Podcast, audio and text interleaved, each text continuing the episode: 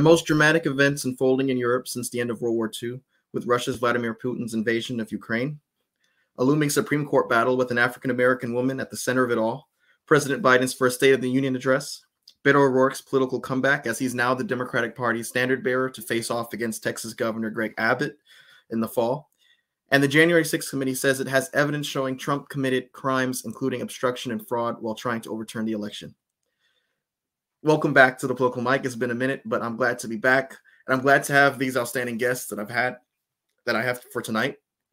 Uh, my apologies for Professor McDougall's absence for tonight, but I'm so glad that Nate Honore, who is one of my favorite uh, guests, stepped in. Uh, so we have Mr. Nate Honore, who is a 3L uh, uh, at Quinnipiac University School of Law. Uh, Professor Preston Foster, who is the director of the public policy program at Oakwood University, graduate of the Kennedy School at Harvard um, and is also a contributor and founder of what should what they should say.org.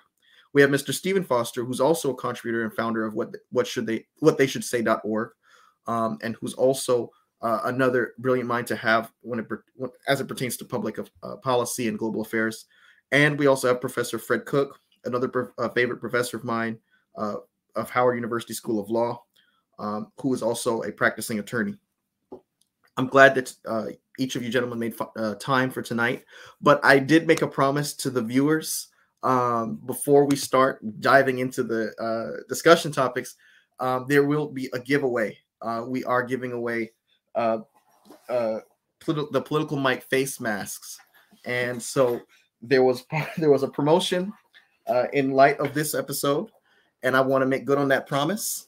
And again, if you answer correctly this political history trivia question, you can win a mask uh, just like this one. Um, and so I'm going to go ahead and ask the question. And the question is uh, which, which U.S. president convinced the U.S. Olympic Committee to refrain from competing in the 1980 Moscow Olympics in response to the Soviet Union invading Afghanistan? Which U.S. president convinced the U.S. Olympic Committee to refrain from competing in the 1980 Moscow Olympics in response uh, to the Soviet Union invading Afghanistan. And again, um, go ahead and um, answer in the comments. You can DM me. However, the first three will get the masks. And and as soon as I give you confirmation that you're one of the first three, go ahead and send me uh, your mailing address so I can send you uh, this nice mask.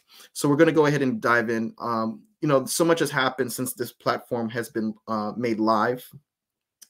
Um, most recently, of which uh, Russia has now um, deliberately uh, taken action that really counters all of which you know specific post World War II institutions like the United Nations were designed to prevent. Um, and so we we we have President Biden getting crit, uh, criticism from the left and the right, primarily the right, as it pertains to his response. And so I want to ask you, gentlemen, what grade would you give the Biden administration in response uh, to Russia's invasion of Ukraine? Anyone can jump in. Are you talking about just the response or the the run up to where we are? Um, I, I, think he gets a good grade, you know, for the response. Uh, but, but you know, that's, that's there's more to it than that, and, and, and uh, that's sort of what my hesitance in my voice might be. I think uh, I think he's done a pretty good job of um, rallying uh, countries around the world to respond uh, in the way they have, at least, to what the, the Russians have done, what Mr. Putin has done. But there's really not a whole lot of options uh, unless you want to engage in uh, or, or walk up to the precipice of thermonuclear war by punching the, uh, the, the, Russian uh, military machine in the nose. Uh, there's not a whole lot of options beyond where um, Mr. Biden has sort of mobilized countries around the world to do. Mr. Foster, go ahead and yeah. Uh, I've given I'll give him a B B plus. Um, given um, our perspective, uh, I'll give him a B plus. Uh, and uh, uh to uh, Professor Cook's uh, point, the options are limited, and I think he's used every uh, practical option there is. Uh, I think he's taking these sanctions to as far an extent as as possible. uh, without um, crippling our economy um, from an from an energy standpoint, uh, in particular. But um, my take on this whole thing is a little, probably a little um, off the beaten path, uh, because I I see, and I, I think you know we're we're we're limited in terms of our the information that we get uh, on this side of the ocean. But I I understand. I'm not defending Putin in any way, but I understand his perspective. Um, he sees NATO completely differently than we do. And uh, NATO is expanding eastward. There's no question about that. If you look at a, a map of NATO countries, NATO allied countries from 40 years ago, and then compare it to that, same map of NATO allied countries now, you'll see that a lot of those um, states, those small states that were once part of the USSR, are now uh, NATO countries, and they're they're moving ever eastward. So um, I think he's just taking a stand of, you know, this we're not you're not going any further than this. Um, so I mean, there's a lot more to it, obviously, and we'll get into it. But uh, I understand his perspective, and his perspective isn't really. Um, I, I think is giving has been given short short rift by our media. Yeah, I kind of give him a B minus, um, and it's funny because we're brothers, but we haven't talked about this. But I see it, I see it much the same way. Um, I give him a B minus because the president did signal clearly that uh, military action by the United States was off the table. And uh, although that might have been politically good politically, it's not something you necessarily do strategically. Um, in terms of signaling how important it is to you. I've, I've tried to distill what what Putin has done uh, as clearly as I can, and, and basically it's kind of like Stephen was saying, Putin invaded Ukraine before it became a NATO ally, and he saw it becoming a NATO ally as being inevitable, and this encroachment on what was the post World War II division of the world between the winners of World War II, that is the um, NATO allies to the west and the Warsaw Pact to the east. As Stephen said, if you look at the Warsaw Pact countries, uh, Ukraine was clearly one of them, and I don't mean to, to imply at all that he owns it, but in terms of what he saw as his region of the world, we're encroaching. And once you become a NATO ally, you are then eligible for nuclear weapons to be um, uh, put on your soil in the defense of other NATO allies. And so I think Putin was doing that um, mostly for uh, uh, local consumption. When I when I say that consumption within the um, the within Russia, but also because he has a nationalistic, his whole existence is built on the rebuilding of greater greater Russia, which in his mind looks like the old USSR. It's amazing to me that President Biden is twice as unpopular than Vladimir Putin is in the GOP.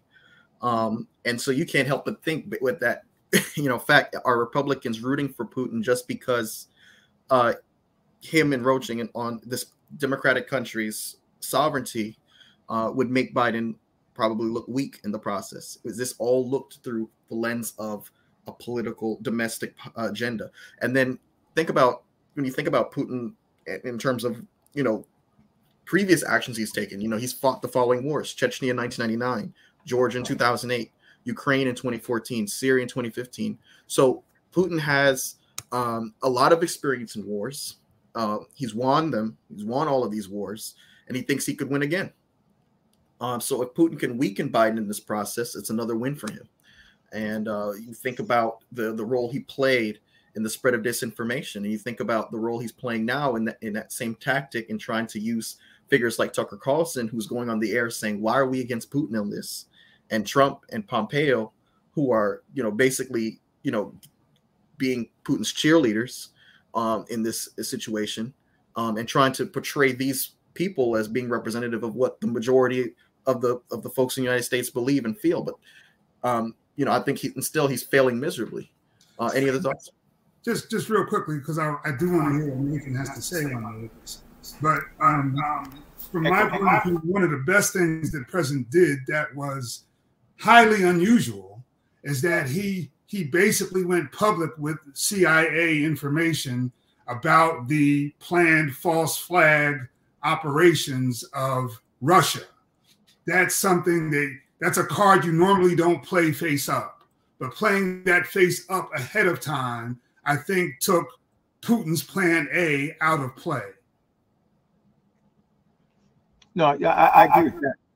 I, I think that, you know, part of the, the challenge here is that uh, Putin is um, is not really being rational. Uh, that is to say, he has a worldview of Russia and its place in the world order that is inconsistent with the reality of where Russia is.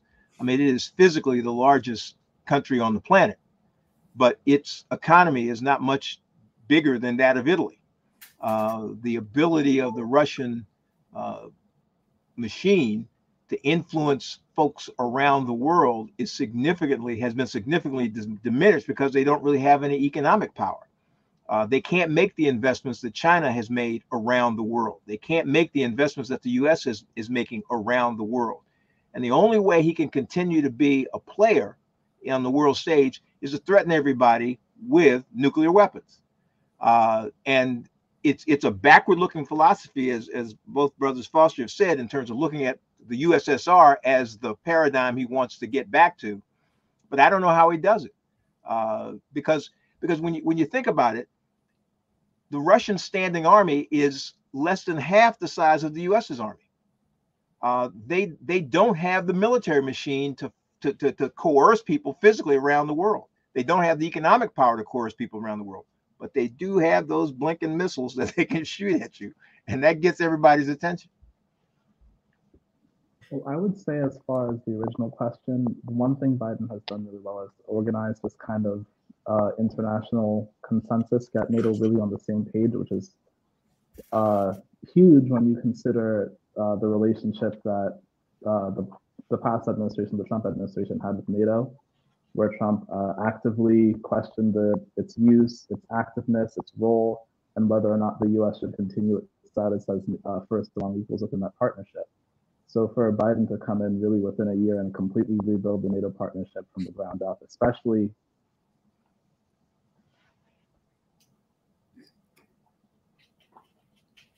Sorry, is that better? Uh, what I was saying for Biden to really rebuild the NATO partnership from the ground up, especially with where it was uh, with the Trump administration and how he had a very adversarial relationship with NATO. So for him to come in and really rebuild that and establish this kind of international consensus uh, is is a big deal, especially with you know a few months ago, with uh, considering how how angry the French were at the Biden administration a few months ago, considering the uh, turnover of one of the U.S. most long-standing partners in Germany with the retirement of uh, Chancellor Merkel.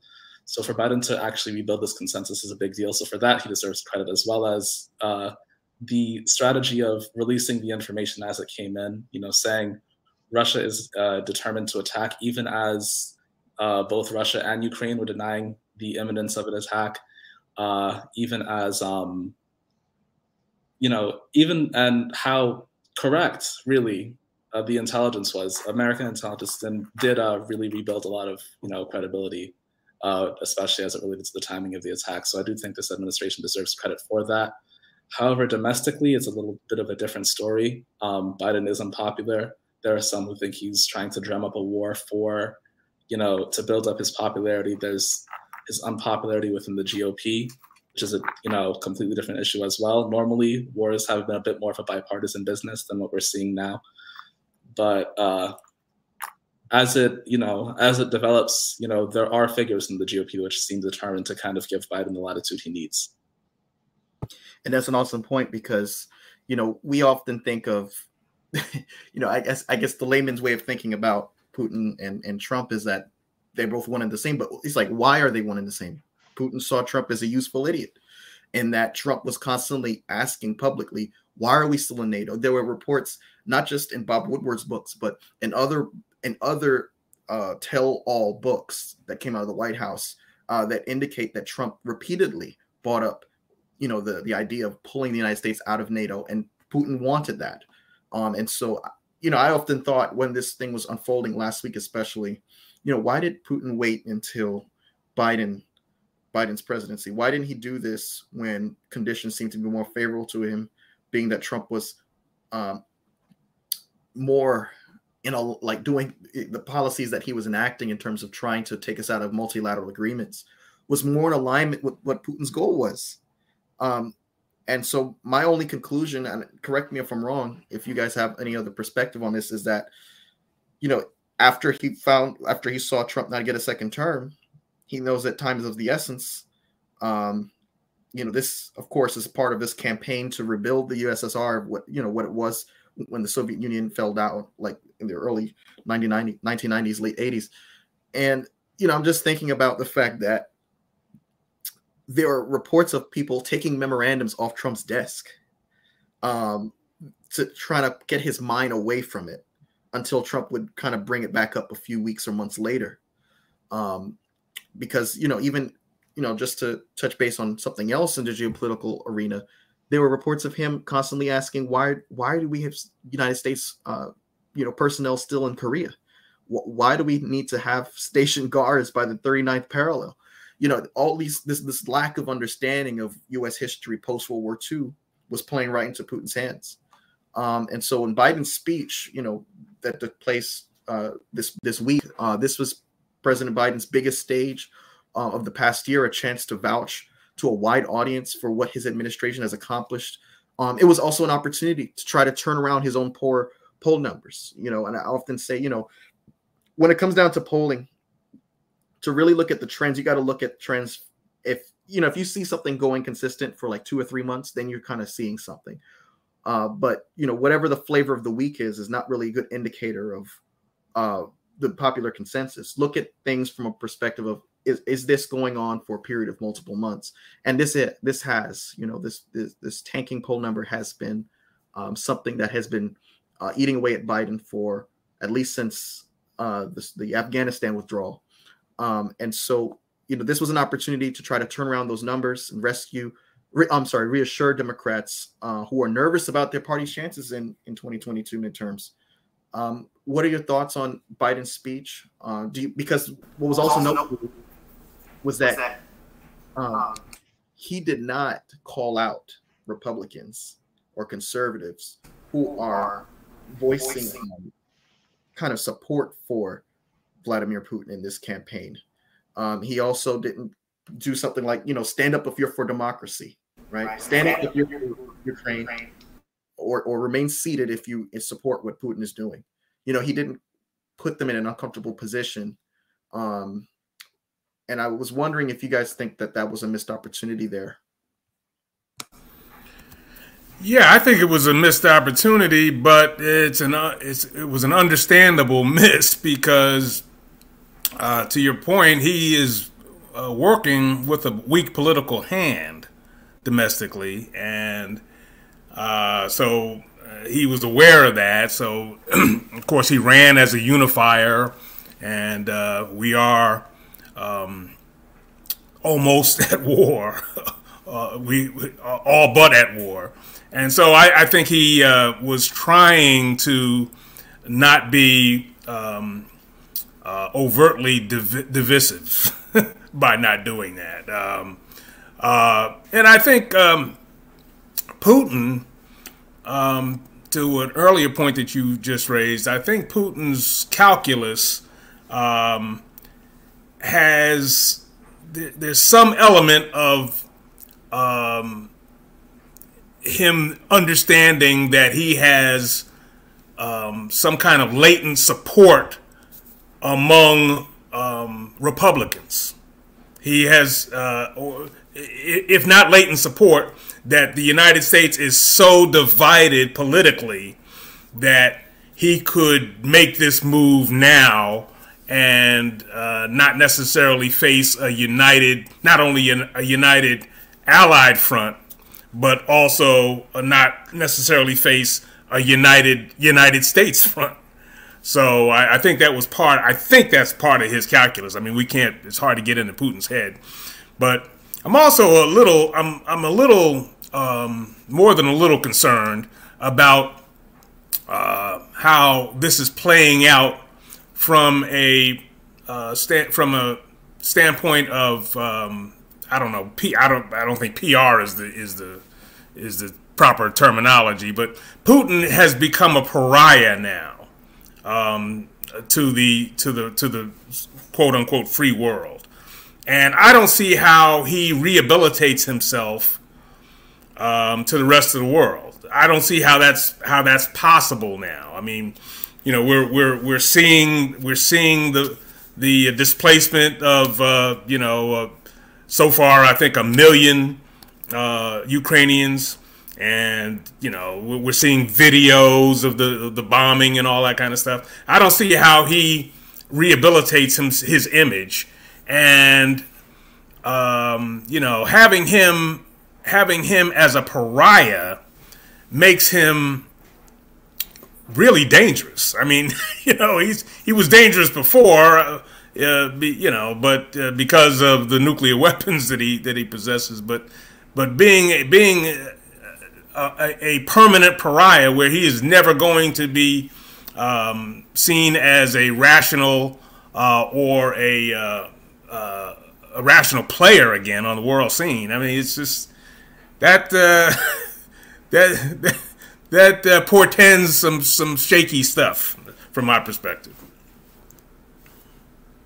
Yeah, it, it's it's interesting because on Ukraine basically the liberals are the hawks and the conservatives are more so the doves and liberals don't really know how to be good hawks i mean the last liberal hawk good liberal hawk was scoop jackson and most people don't even know who i'm talking about so um, uh, we don't liberals don't play that hawkish hand well and uh, we're on this and and Nathan and Mike, this will sound familiar to you. We're on, on this continuum of diplomacy where if you have peace on one side, where we've used sanctions here about as strongly as they've ever been used, which will cause not only his um, moral isolation, but his economic isolation. And, and as Dr. Cook point, pointed out, uh, the economy of Russia is basically the same size as the economy of the state of New York. So uh, Russia is not a world player uh, economically, and they cannot afford to have a major recession, which has already begun there, which again makes Putin more dangerous. Um, but I, I, I believe that um, the way we got here, being being um, and, and this will be highly unpopular amongst most of my people, but um, in my mind, this new Putin, this emboldened Putin, started basically in 2014 when uh, President Obama let him off the hook with Syria and allowed Russia to be the intervener.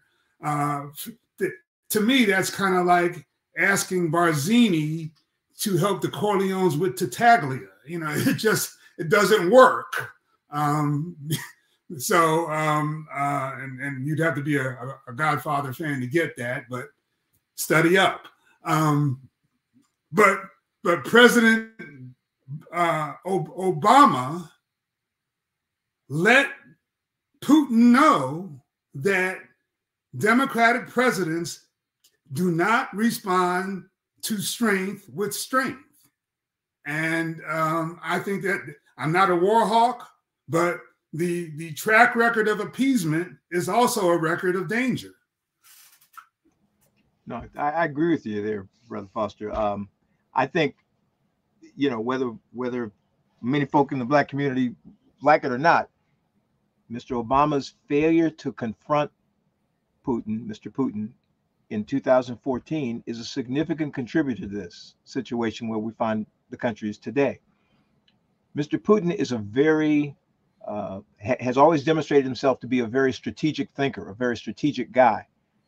Too much of what uh, American politics are about tend to be tactical and and and fit the moment as opposed to looking at the big picture.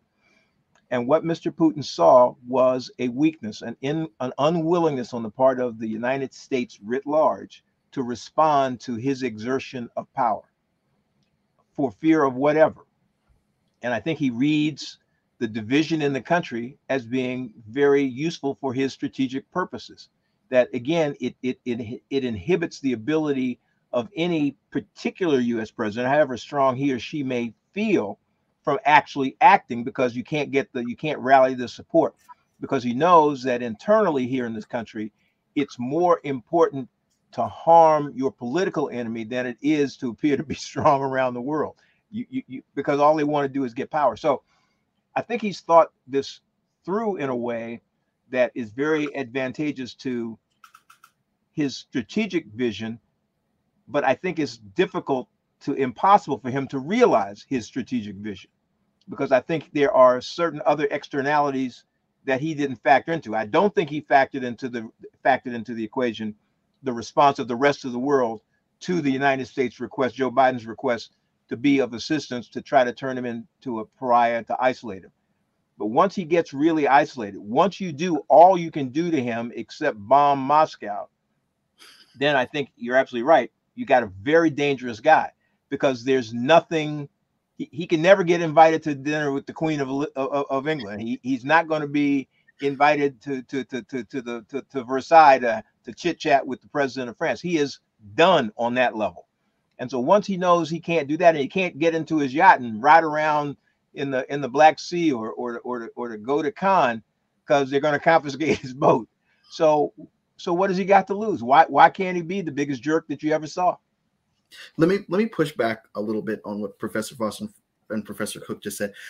I thought about this in terms of you know going back to 2014. You know, did President Obama you know fumble the ball here, and and is that why? Or I mean, let me ask you: Is it that, or is it the fact that when Trump was elected in 2016, before Trump was even sworn in, before he put his hand on the Bible, Michael Flynn was already making phone calls in December 2016, uh, telling uh, the his well, what would be his counterpart in Russia, "Don't worry, once we get in there, we're going to take away those sanctions."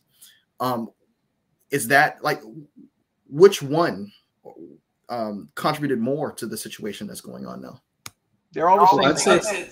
They're all the same thing because because because Mr. Putin and his his apparatus has always been trying to subvert the ability of the United States to, to respond to him. Donald Trump did not get elected solely because of Mr. Putin, but his participation helped. Part of this confusion that exists in this division exists is at the behest of the Russian infrastructure. So it, it's all of a piece for him. And Like I said, he's very strategic. He has always been trying to figure out a way to undermine this thing because he knows that Russia can never compete with the United States economically. It can never co- compete with the United States in the, the, the position it holds in the world. He's got to destroy it from the inside out. He's never going to confront it from the outside in. I'd say it's a bit of both. Um, part of uh, Putin does have a relation, uh, does have an understanding of President Biden because Biden was vice president during the uh, uh, annexation, which kind of kickstarted this whole conflict with Ukraine in the first place.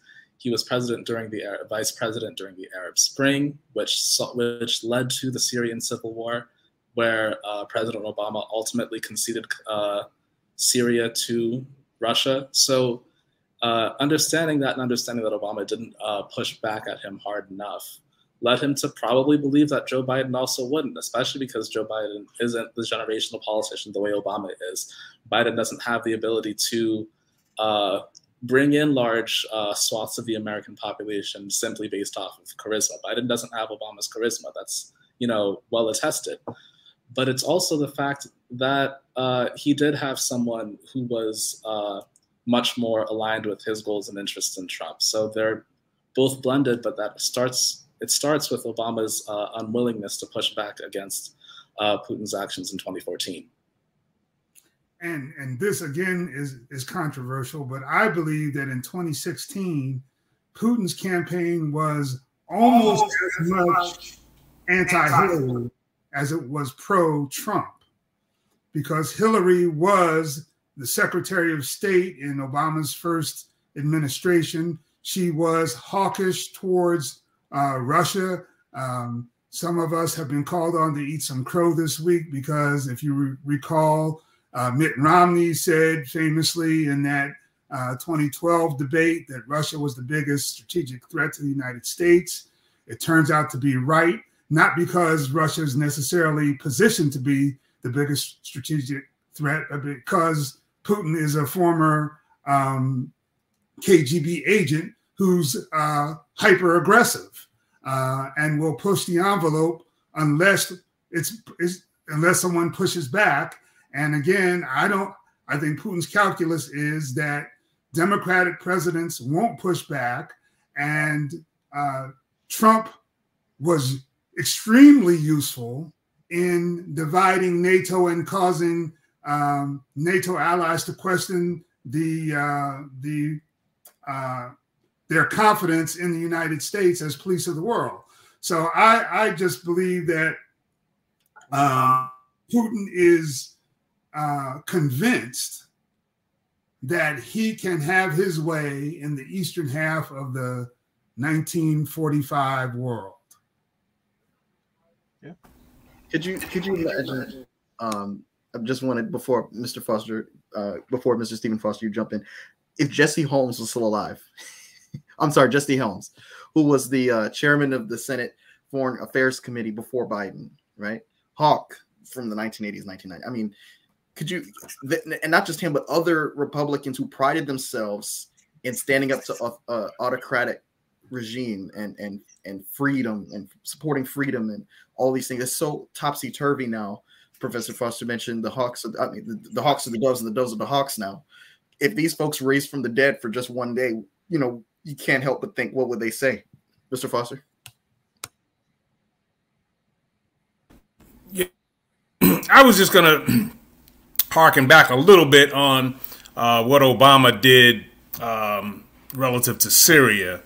That really wasn't a, a matter of standing up to Putin um, because Putin kind of Obama permitted Putin to let him off the hook. Remember, Obama had had indicated that uh, there was there was a a, a line that uh, red line. a red line that uh, they can't cross. Uh, the Syrians can't cross uh, relative to uh, I think chemical WMD, and they crossed that line and he let Putin um, kind of uh, be the go-between. Um, so that really wasn't a standing up to Putin. It was a use. He used Putin, but Putin actually used him. Um, you know, that's that's really what happened. And, and um, so, I mean, there are there might there may have been other times, and I'm thinking of Crimea, where where where um, President Obama didn't stand up to Putin, but um, that Syria incident was was not quite that. Yeah, so what also made Helms, go ahead and, and, the and the right wingers. I mean, I'm not sure how they would respond because those guys were like they hated commies. Okay, and the challenge right now is Putin is not a commie. Uh, you know, uh, Mike Pompeo was being fawning over Putin like Donald Trump did and was being chased down the hall, I think, in one of the Senate office buildings, and was asked by a reporter, Well, did you think your comments about Mr. Putin were helping him and supporting him in his thing in, in, in the Ukraine? And Mike Pompeo says, looks at him, he's very stern. He says, I fought communists since I was 16 years old. Now, the problem with that response is it's not responsive because Putin is not a communist. Putin is an autocrat. Putin is a is a gangster thug oligarch, okay? But but but their brain is still stuck on we got to fight communists. And he's not a communist. And I think I think many of these so-called hawks would be very confused about well, what do we do with this guy? Because he looks like us in the sense that, and that's where you get this whole right-wing Christian nationalist thing. He's a strong guy, he's masculine, he's trying to preserve his people, and they get really kind of twisted into, well, maybe that's not such a bad place to be. We kind of like that kind of guy because he's not saying, you know, that the government has to control all the means of production and distribution. He's saying, you know, go out, get rich, make a lot of money, and keep those others out of your country. Yeah, that's that's it. See, Putin is not a Bolshevik. you know, Putin is by no means a Bolshevik. So, um, you know, though, and, and I think a lot of the right wing now, thanks to Trump, understand that. They get that. That's why the pushback is not what it would have been had Jesse Helms and those uh, staunch anti-communists been around now. Um, it's it's not anything not, not anywhere near it because they recognize now that Putin is actually um, a white nationalist. I mean, he's a nationalist, and he's a white nationalist, obviously. But uh, you know, and and he has some theocratic overtones, you know, to his to his rhetoric. Um, you know, he some of that cultural stuff. You know, he sings the same song out of the same hymnal uh, hymnal they do. So I, I think they recognize that now, but um, they see that this is blatant um, and unprovoked aggression. And, uh, you know, NATO, we are NATO. And so it, it, they're in a tough place um, ideologically now, uh, to, to Professor Cook's point.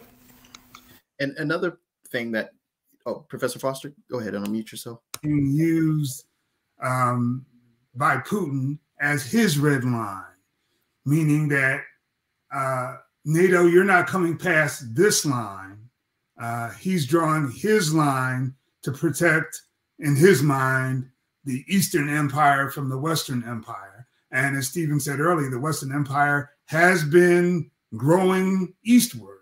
So, uh, from his point of view, uh, politically, uh, it looks like I'm protecting us from the Western invaders who basically reneged on what was agreed to in terms of spheres of control and influence. Yeah. And, and, even in Biden's speech, when he said, you know, we will defend every inch, every inch of of NATO territory, um, taking a strong, you know, making it get making a clear, you know, message to Putin that if you plan on carrying this agenda and this campaign of yours further and further, like we're talking about the democratic states that were liberated in the 1990s and were established, uh, you're going to you're in for a rude awakening. But what's also interesting is that um, Biden also kind of made some, in my mind, some concessions to the right in, in that Biden was saying, look, we need to fund the police. Uh, we need to, he, he emphasized the need to secure our borders. I mean, and of course, this is all you know, political chess, being that we're some months out from the midterms. And, you know, in addition to the inflation that's going on, in addition to Republicans making this caricature of Democrats being soft or, or incompetent when it comes down to foreign affairs, as evident by the chaotic, you know, Afghan withdrawal, uh, Biden is kind of positioning folks to say, look, go out and campaign on the fact that, yeah, we want your border secure, but we differ on how to secure them. Yeah, we want the police to be funded, but we also want there to be some accountability uh, in the streets so that uh, black mothers and fathers are not experiencing, you know, the, the death of their children from from some hot-headed cop, right? So he's going out there and making this case for the Democratic Party to take the lead from. Uh, but it kind of reminded me of Bill Clinton's 1996 uh, uh, State of the Union. I think it was 96. I think that was his longest state, the, or the longest State of the Union address, where he said the era of big government is over and he got a rousing applause from the Republicans. When I saw Ted Cruz and, and Mike Lee stand up to Biden saying we're going to fund the police, that just kind of brought my mind back to, to that moment. But I want to get your, your, your thoughts. Did Biden concede to the right in saying that we need to fund the police and, and emphasizing the need to secure our borders? He did in the sense that, uh, you know, Democrats weren't running on defund the police. That was a very it was an really an academic proposal that various activists were proposing that uh, conservative activists then took and ran with it as, as the big attack line. It, I, there still really isn't much evidence that it's what cost the Democrats the majority, despite what Jim Clyburn wants everyone to believe. But you know, it worked very well as an attack line. The Democrats not only aren't good hawks, they don't counterpunch well either. You know, they're not they don't play defense well. They don't really play offense well either. They kind of just they, they sit there. And so, you know, the fact that so many Democratic incumbents, who by the way, most of the Democratic incumbents which lost were uh, from the Biden wing of the party that didn't support defund the police, as opposed to the AOC, Cori Bush, uh, Ayanna Pressley wing that said, hey, maybe we should hear these people out, is that the reason they lost their seats is because they didn't have anything to say in response other than no i don't. And once it becomes he said he said she said the person who speaks up first is the one who gets believed. So it was a concession in that sense and it's also a concession in the sense that biden's on biden is the one who ran as the consensus builder. Uh, you know everyone likes joe was the whole thing you know? And since everyone currently does not like joe he's trying to rebuild that what he views as that sensible center uh, which he views as the key to his key to winning majority. So it was a good speech from that standpoint, but the you know things that didn't get addressed were the Democratic priorities. Uh, Biden didn't say abortion during his speech. You know, he, he still hasn't said said the word abortion during his presidency. He mentioned that women's rights to choose are under attack, but a woman's right to choose what? You know, a woman's right to choose is five words. Abortion is one. So you can't even make the time saving argument because abortion is you know one simple word. Uh, and he also didn't address his key constituency, the constituency that not only handed him the White House, but handed him the Democratic nomination.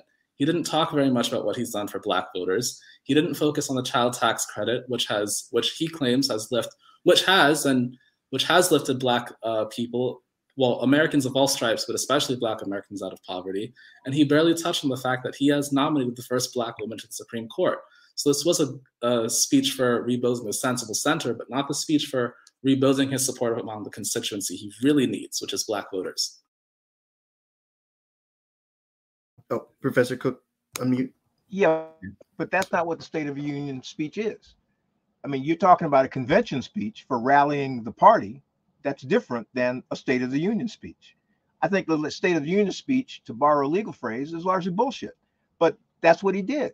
And okay, you know, but but I don't I don't think there's much utility in critiquing it or analyzing it because it's a nothing burger. What what what what really needs to get focused on is what is he doing or not doing, irrespective of his speech. Uh, and he said a lot of crazy stuff that people say in these speeches, but but I think he is much more deserving of critique about the policies that he has implemented, the I, the policies he's pushed, and the policies, quite frankly, he has not pushed that are going to affect the constituents that he might expect would vote for him. Yeah, and and it goes without mention that you know a lot of people were saying he needs a reset. Uh, you know, being that Joe Manchin went on Fox and said, "Look, I just can't do, I can't do this. I can't support the Build Back Better agenda." Right. So the speech was often uh, before he even spoke talked about in terms of this chance to kind of bring back bits and pieces of that agenda without using the framework, without using the title Build Back Better, and kind of trying to get this piecemeal agenda through. Um, so you know he's talked he talked about lowering prescription drug costs. You know that's something that you know older conservative folks are all 100% for. And, and, and you know Democrats don't really have you know they're they're like they're for healthcare, so they're not going to oppose that. So it's like that was something that could get bipartisanship and then the the making childcare more affordable raising taxes on the wealthy. And he says you know i'm not trying to punish anybody you know but you know play, pay your fair share as he says um, fighting climate change. Trying to really take the soft in the middle approach trying to leaning in hard on what people say that biden's what why biden voted for oh why people voted for biden. They say we didn't vote for an fdr according to Republican senators. Uh, we didn't vote for Biden to be an FDR. We wanted him to be this kind of squishy, moderate uh, figure that can make us a little comfortable um, so that in four years we can put Trump back in again. And so it's it's strange because, you know, at the same time, you know, he's trying to get these big bold agenda items through, but you know, it's like he, he it's like uh, Lyndon Johnson said, I'd rather have folks, you know, inside you fill in the blank out and outside in. And he has got folks in his own party um, who are sabotaging him. And you would not see this happen if we had a Republican president. Like they were all in lockstep with that 2017 tax cut. Not one, not one person stood out and said, you know, this is going to really do damage to the economy. I want to, you know, I think we're taking, I think we're moving with this bill too fast. I think we need to pull the brakes a little bit and and and look at these. Not one Republican would do that, right? But when it comes down to the Democrats, all of a sudden we get folks like Manchin Sinema who want to stop everything and and and and you know even the, the fact that Manchin sitting with Republicans is symbolic of to me where he stands. Go ahead. My, can you imagine Lyndon Johnson allowing Joe Manchin to stop, stop his agenda? I mean, th- think about this. Lyndon Johnson ran for president and got reelected the year he signed the Civil Rights Act of 1964. There has never been a Civil Rights Act more controversial than that. That's what ended Jim Crow. And he the way to be a good moderate is to run hard to the left and hard to the right. This walking uh, meekly down the middle is, is attractive to no one. So um, unless the president is ready to use his bully pulpit to satisfy the people who put him in the White House, and all we're really asking for is to get back to sea level with uh, voting rights. I mean, we're asking to get back to pre 2013 uh, um, um, levels of enforcement by the federal government for voting rights. I mean, that doesn't seem to be like a, a really radical agenda, yet Joe Manchin is allowed to pump the president publicly. And Kyrsten Sinema, I, I just can't imagine Lyndon Johnson letting them walk out of the White House and live. Kyrsten Sinema does not, and I, you know, I know folks might look at this years later, but to me, Kyrsten Sinema does not belong in the United States Senate. Even the when the cabinet's walking down the aisle and she's just tackily just, I'm like, what are you doing there? Honestly, wait, wait, but how does how does Kyrsten Sinema not belong in the Senate? Because and, she, and Tommy Tub and Tommy Tuberville does belong in the Senate. Oh, I, I, never said he did. There's a bunch of those that don't belong in the Senate. Kyrsten Sinema just happens to be one of them. Well, I'm saying you're a Democrat, right? The the the the, the, the bar is so low for Republicans that I'm not even expecting some kind of. I'm talking about you. You took the, the DNC's campaign money. You took it, and you're not having any kind of uh, uh, town hall back home. You're not doing anything with that money. You're not. You're not, you're not living up to the platform. You're, you're not. You're not it's kind of like you know you, you know southerners would say you, you're not sticking with the folks that brought you to the dance and then you're step you're stepping on the other folks foot. So who who are you for at the end? Like what are you, what are you running on when it's time to to, to knock on doors and ask for donations again? Um, but you know to professor foster's point voting rights yes i mean that got a passing mention um, in in, in uh, president biden's state of the union. He said the most fundamental right in america is the right to vote and to have it counted and it's under assault and state after state, new laws have been passed not only to suppress the vote. Um, and so, you know, he didn't double down on that. He didn't emphasize why, you know, to me, if I was, you know, in the Biden administration, correct me, correct me if I'm wrong, I would actually uh, advocate for taking a piece of the John Lewis bill, say the preclearance clause, right? The, the part of the bill that says every state that had a history of discrimination has to double check with the, the DOJ um, in order to implement new changes just take that one piece and run on it. Like make that the center of the campaign for this year. And and and then once you get that passed then we can focus on the rest of the legislation. But let's get this one part of the legislation in first and then we'll get the rest done. I'm sorry i'm so animated on this but the, the, the democrats should have been just showing america exactly what happened the, the month, after clearance was declared un, unconstitutional it's the very states that were under preclearance that immediately started suppressing black votes. And I mean, that should be an easy narrative to tell, but if you're embarrassed by where you stand, maybe you shouldn't be standing there. Well, you know, I mean, look, Joe Biden is is a, by all accounts, a nice guy, a, a kind of guy you'd like to sit around and have a beer with and shoot the breeze with, that kind of stuff. But if you look at his history, and he's got a long 40 odd years in public life, he has very seldom started off at the right place as far as I'm concerned. He oftentimes winds up at the right place, but he does not start off at the right place because it's intuitively not who he is. He believes, I think, that what he says that he believes that voting is important and voting rights are important, but he does not believe that it's worth fighting for the way you and I, the people on this this thing called this, this Zoom call, believe. He doesn't. He's not invested in it that way because he's much more invested in the club that is the United States Senate, in getting along and horse trading around the edges, but really not not focusing on it. And and and, and so you know, I don't dislike Joe Biden. I think that he is just. Uh, Lyndon Johnson was an example of this. I think when the when the country is in very difficult times, you need a great leader, and sometimes that leader is identifiable before the crisis happens and, and you can say well need him or her because they are a great leader. And sometimes the circumstances create great leadership. Joe biden does not have that extraordinary ability. Doesn't make him a horrible human being but he is not an extraordinary person who is going to rise to the occasion and confront the crises that exist in his country uh, at the moment. That's just not who he is he's a get along go along to get along kind of guy let's all sit together and try to work this out and if the other guy is really tougher than joe when I say tougher, not because he's got some institutional flaw, but the other guy is really more tough-minded than Joe and has a strategy that that is going to make Joe stop. He'll stop. It's just who he is, and it's unfortunate for where we are as a society, as we are where we are as a country, where poor and minority people are in this country, that we don't have that kind of leadership that is sort of uh, uh, transformational. But but that's not who he is. Yeah, Mr. Foster.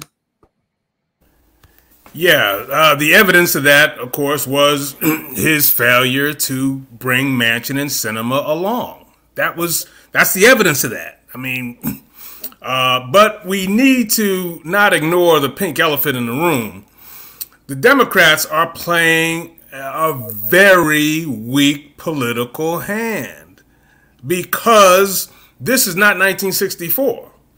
You know, when in 1964 there were a lot of white Democrats in the South, even.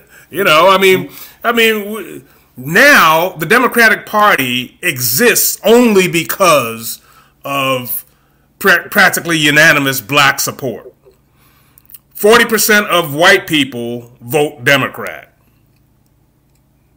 60% of white people vote Republican. I mean, you can go back as far as you want to go in in uh, in recent presidential history, and you know th- that's clear, and it's and it's and it's uh, you know Trump began to Trump began to realize and capitalize on that, but that's that's the inherent weakness of the Democratic Party.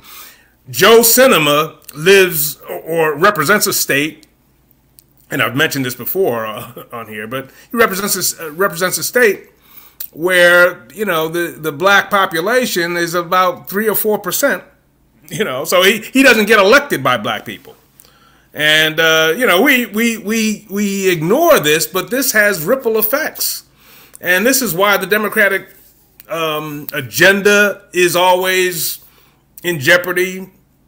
Um, and this is uh, this is the inherently weak hand that uh, Joe Biden plays. But to Professor Cook's point, a more transformational, even white leader uh, in the Democratic Party, may, perhaps um, you know even a, a younger uh, image um, would have might, might, have been able to uh, might have been able to do this. But you know, we hired Joe Biden to do one thing, and he's done that one thing. And so I, I want to talk about uh, the Supreme Court uh, fight that's about to take place. I know the hearings are about to start on the 21st of this month. Um, what was interesting about this situation was that, you know, of course, President Biden, um, well, going back to the, the election of last of, of 2020, uh, Jim Clyburn, according to the accounts uh, by Bob Woodward in his latest work, uh, Rage. I'm sorry, um, not Rage. Um, latest book, I have it with me, uh, Peril. Um, and this was also this account was also corroborated in other situations um, where you know they're at the South Carolina debate, right? Joe Biden is fighting for his political life. We didn't get to the South Carolina primary yet. We had just got through uh, New ha- uh, Iowa, New Hampshire, and Nevada. And Jim Clyburn at the in the break, the commercial break, makes a beeline to President Biden. Buttigieg tries to come and intervene and try to tries to greet Congressman Clyburn. He kind of sidesteps him out the way and tells Biden, if you don't make this promise, um, you know, your candidacy is basically going to tank. You need to go out there and say you're going to choose a black woman for the Supreme Court.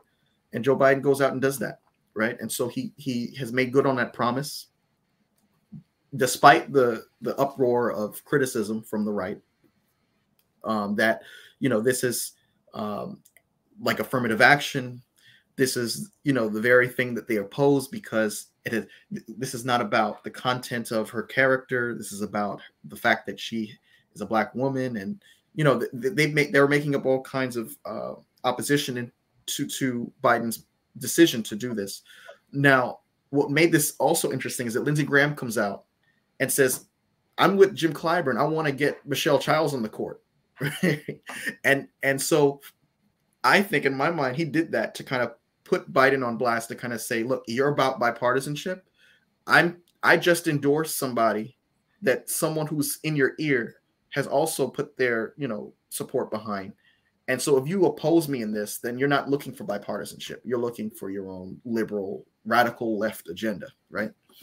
Now, what was also interesting is that Biden is a very personal uh, politician. Everything is about, you know, relationships. And so what I read was that, um, you know, Biden made a joke after the election and says, "I'm the dog that finally caught the car." And Lindsey Graham laughs, and they try. And then Biden says, "What happened to us, Lindsey? We used to be friends." And then you know they start to talk, and Lindsey Graham says, "I am your friend." And then Lindsey Graham says, "But if if um, Ivanka Trump or if Eric Trump did what Hunter did," and Biden says, "Okay, that's it," and that's it. The relationship is over. Cut him off. So I think that played a role in the fact that Biden's like, I really don't even. It's kind of like forgive me for you know making this crass uh, reference, but it's kind of like putting his middle finger up at, at Lindsey Graham and saying, you know, I'm not I'm not interested in your bipartisanship. I'm choosing who I want for this position. And so we've got Judge Ketanji Brown, who sits on the appeals for the DC Circuit, who who had Merrick Garland's seat, ironically, who was robbed of that nomination, robbed of that process. Uh, what are your thoughts on this new justice? Um, you know, she was confirmed with bipartisan support for the current position she has on the U.S. Court of Appeals for the D.C. Circuit just last year. Um, what are your thoughts? I want to see her LSAT scores. I, I, heard Tucker Carlson. My response to Tucker Carlson is I want to see Tucker Carlson's first grade report card scores. All of us who are burdened with a law degree know that the LSAT score is important until the day you go to law school. And after that, nobody cares what your LSAT score is. after the first day, it's irrelevant. But look, Ketanji Brown is a, is an eminently qualified, overqualified, you know, because the bar to be a, a Supreme Court justice is unfortunately remarkably low because most people don't realize it. You don't even have to be a lawyer. I mean, so it's it's it's incredibly low. It's whatever a majority of the U.S. Senate says it is. I mean, if they want you in, you're in but she is certainly qualified to be a Supreme Court justice. And the Republicans are going to continue to do what they do uh, to fight this because it's in their political interest to play racial and gender politics. You know, we talk about, I mean, you know, I, and I hate to do this to you, Mike. You, you said she was elected with, uh, selected with the bipartisanship. It was 53 to 47. That's not bipartisan. That's, you know, that's just, that's working around the edges. There's no real commitment to it but but but but none of these Republicans will suffer any negative consequences for harassing this woman, voting against this woman. None of them. And it may wind up that there'll be 53 more votes this time. Okay, that's fine. But I don't give I don't give Susan Collins, I don't give Lynn, Murkowski, I don't give uh, uh, Mitt Romney I don't give any of them any credit for doing something that they should have done anyway. They don't get any credit from me for that. There's no bravery in that. Well, I'm really glad it was Judge Jackson and not, excuse me, Judge Childs. Um, personally, you know, Judge uh, Judge Jackson's rulings have been have fallen a little bit more on the progressive side. Uh, she's been she is someone who's been a past public defender. She's someone who has whose rulings have been very uh, pro-defendant. They've been very pro-labor. So you know, I'm happy about that. It's also interesting that you mentioned uh, Merrick Garland because uh, Judge Jackson was actually also under consideration for that same seat.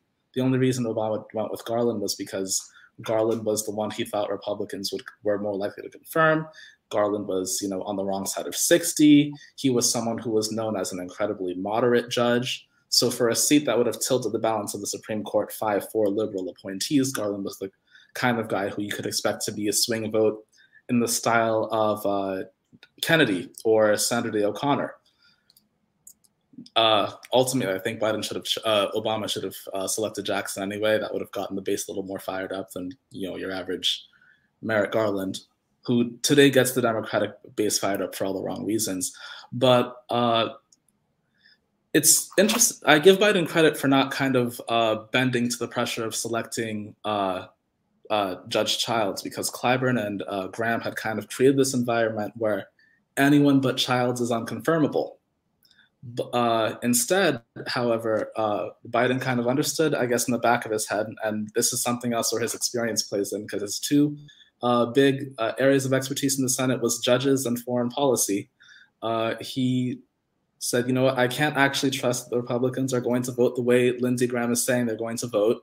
We don't need 60 votes to put a judge in the Supreme Court. We only need 50 plus one. So if Judge Jackson only gets 50 plus one, and I know for a fact, uh, uh, you know, Joe and Kirsten aren't going to do anything crazy, I can, you know, put whoever I want. You know, he could have even put uh, Justice Kruger from California, uh, who's only 45 you know and that would have been the kind of you know uh, decision that he could have made even if it wouldn't have been incredibly popular with certain uh, segments of the right.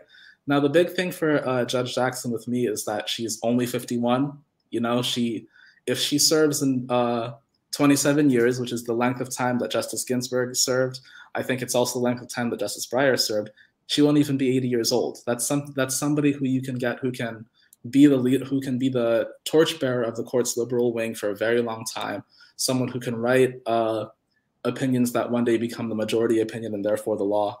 Um, and she is someone who's eminently qualified. You know, she checked, she ticks off all the right boxes. She's a double Harvard grad. She was law review editor. Uh, she has uh, she has a big law history. She's been a public defender. She has passed Senate confirmation. I think that was the tiebreaker for her because she's the only person on the short list who has been confirmed to a judgeship by this Senate. So I think that's what kind of put her over uh, Childs or Kruger. And it's interesting, you know, when I look at things like this, I can't help but look at the irony throughout history in that, um, you know, Biden, of course, was the former chair of the Judiciary Committee.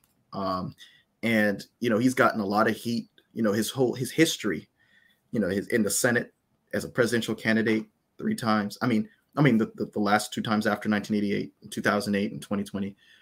Um, you know, he got a lot of heat about the way he handled the Anita hearing, the Anita Hill confirmation, uh, the Anita Hill allegations, right? So now here we have redemption in that it is not a symbolic you know, kind of like move. This is like something that's concrete. This is like you're, you're, you're this is a lifetime appointment, and he's giving it to a black woman. Um, and in that way, it's kind of like almost like a move to redeem himself in that sense. Um, for a lot of people, including Anita Hill, who s- still say to this day that you know he hasn't apologized uh, the way he should have apologized, right? So that being said, I just wanted to throw that in there. Anyone else? Yeah, I, yeah, I Biden also kept uh, Judge uh, uh, Judge uh, uh, oh God Board Board uh, Rogers Brown uh, from possibly being the first black female Supreme Court justice. Uh, she was a uh, justice on the California Supreme Court. Uh, they brought her out here to put her on the circuit court as a way on, on the DC circuit as a way to get her to the Supreme Court but it took a uh, an agreement of the gang of 14 14 senators decided that they would not vote to filibuster uh, a bunch of judgeships including uh, judge brown um, again it's part of joe's history i mean i think i think he behaved shamefully with respect to the Nita hill matter i mean i lived through it you know i, I worked on the part of the team he was shameful uh, and he has not really uh, sort of acknowledged how badly he behaved and re- expressed true regret for it. I mean, he he said the political thing. Well, I, it really wasn't a, a good day for me, kind of thing. But it was awful what he's done. So you know, he, he, he isn't this champion. I, I think his I think his his people around him, Ron Klain et al., decided a long time ago that Ketanji Brown was going to be the Supreme Court nominee to fill his uh, promise made to uh, Jim Clyburn. And all this other noise around Judge Childs, around Judge Kruger, uh, Mike Taylor will appreciate this. Our dean at the School of Law at the Howard University's name was floated around. All that was all atmospherics. It was fine but he wasn't. But but Ron Klain knew what Joe Biden knew, what what what Mr. Honore said. You can't trust the Republicans. Do not give them the opportunity to jam you when the when the votes come down. So if it's 50 50 and the and the vice president breaks the tie, that's good enough. And and and that was always, I think, Ron Klain's strategy. And he's sort of Joe Biden's brain on this. Professor yeah. Foster, how's Mr. McConnell going to behave this spring? Uh, predictably, I mean, they're they're going to put up a full, a good fight. They're going to raise a lot of money off of fighting Judge Brown Jackson. Um, uh, e- even if they lose, uh, and you see, I, I qualified that because I don't have full confidence that, that even this will happen. It should happen. There's no reason why it shouldn't. But uh, Mitch McConnell you can be sure we'll be taking his cuts. And if there's a way to sabotage it, he will be prepared to do it. So I, I don't really count this, and please don't get me wrong. I, I'm happy with Judge Brown Jackson's nomination. She deserves it fully. She's overqualified, but I don't see this as an accomplishment. I see this as a political payback that was due. Clyburn gave Joe Biden the presidency, period, for that promise. Uh, I will be impressed when we get voting rights passed. Um, uh, fulfilling a promise that you alone are, are posi- positioned to fulfill is not a major accomplishment. It's it's minimalism. And, and what's also interesting as we're concluding the show is that the January 6th committee uh, says it found evidence showing that Trump committed crimes, including obstruction and fraud, while trying to overturn the election. The House Select Committee investigating the Capitol riot said in a new court filing uh, today that it believes former President Donald Trump's uh, efforts to overturn the election uh, resulted in violent and, and I'm sorry, violated several laws.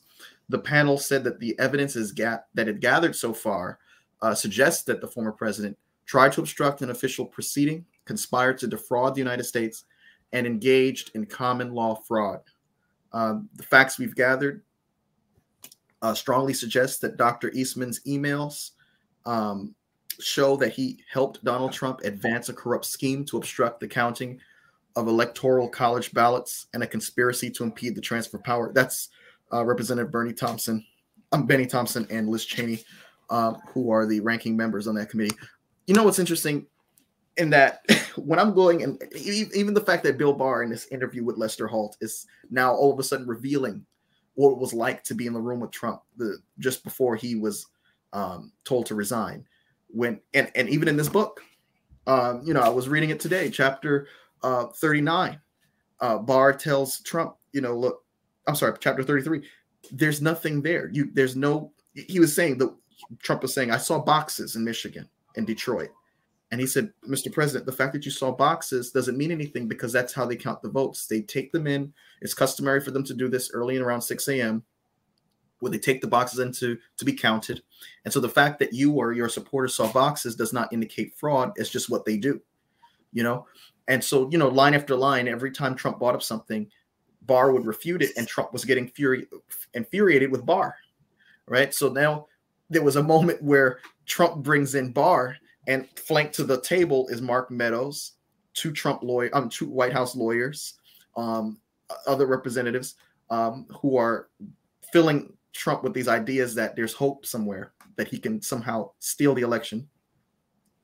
And Barr's on the other side, and Trump says, Did you go on TV and say that there's no evidence of fraud? And Barr said, Yes. He said, Why did you do that? Uh, because it's just true. There's nothing there. Well, you didn't have to say that. That's what he said. You didn't have to say that. Um, you could have just said no comment.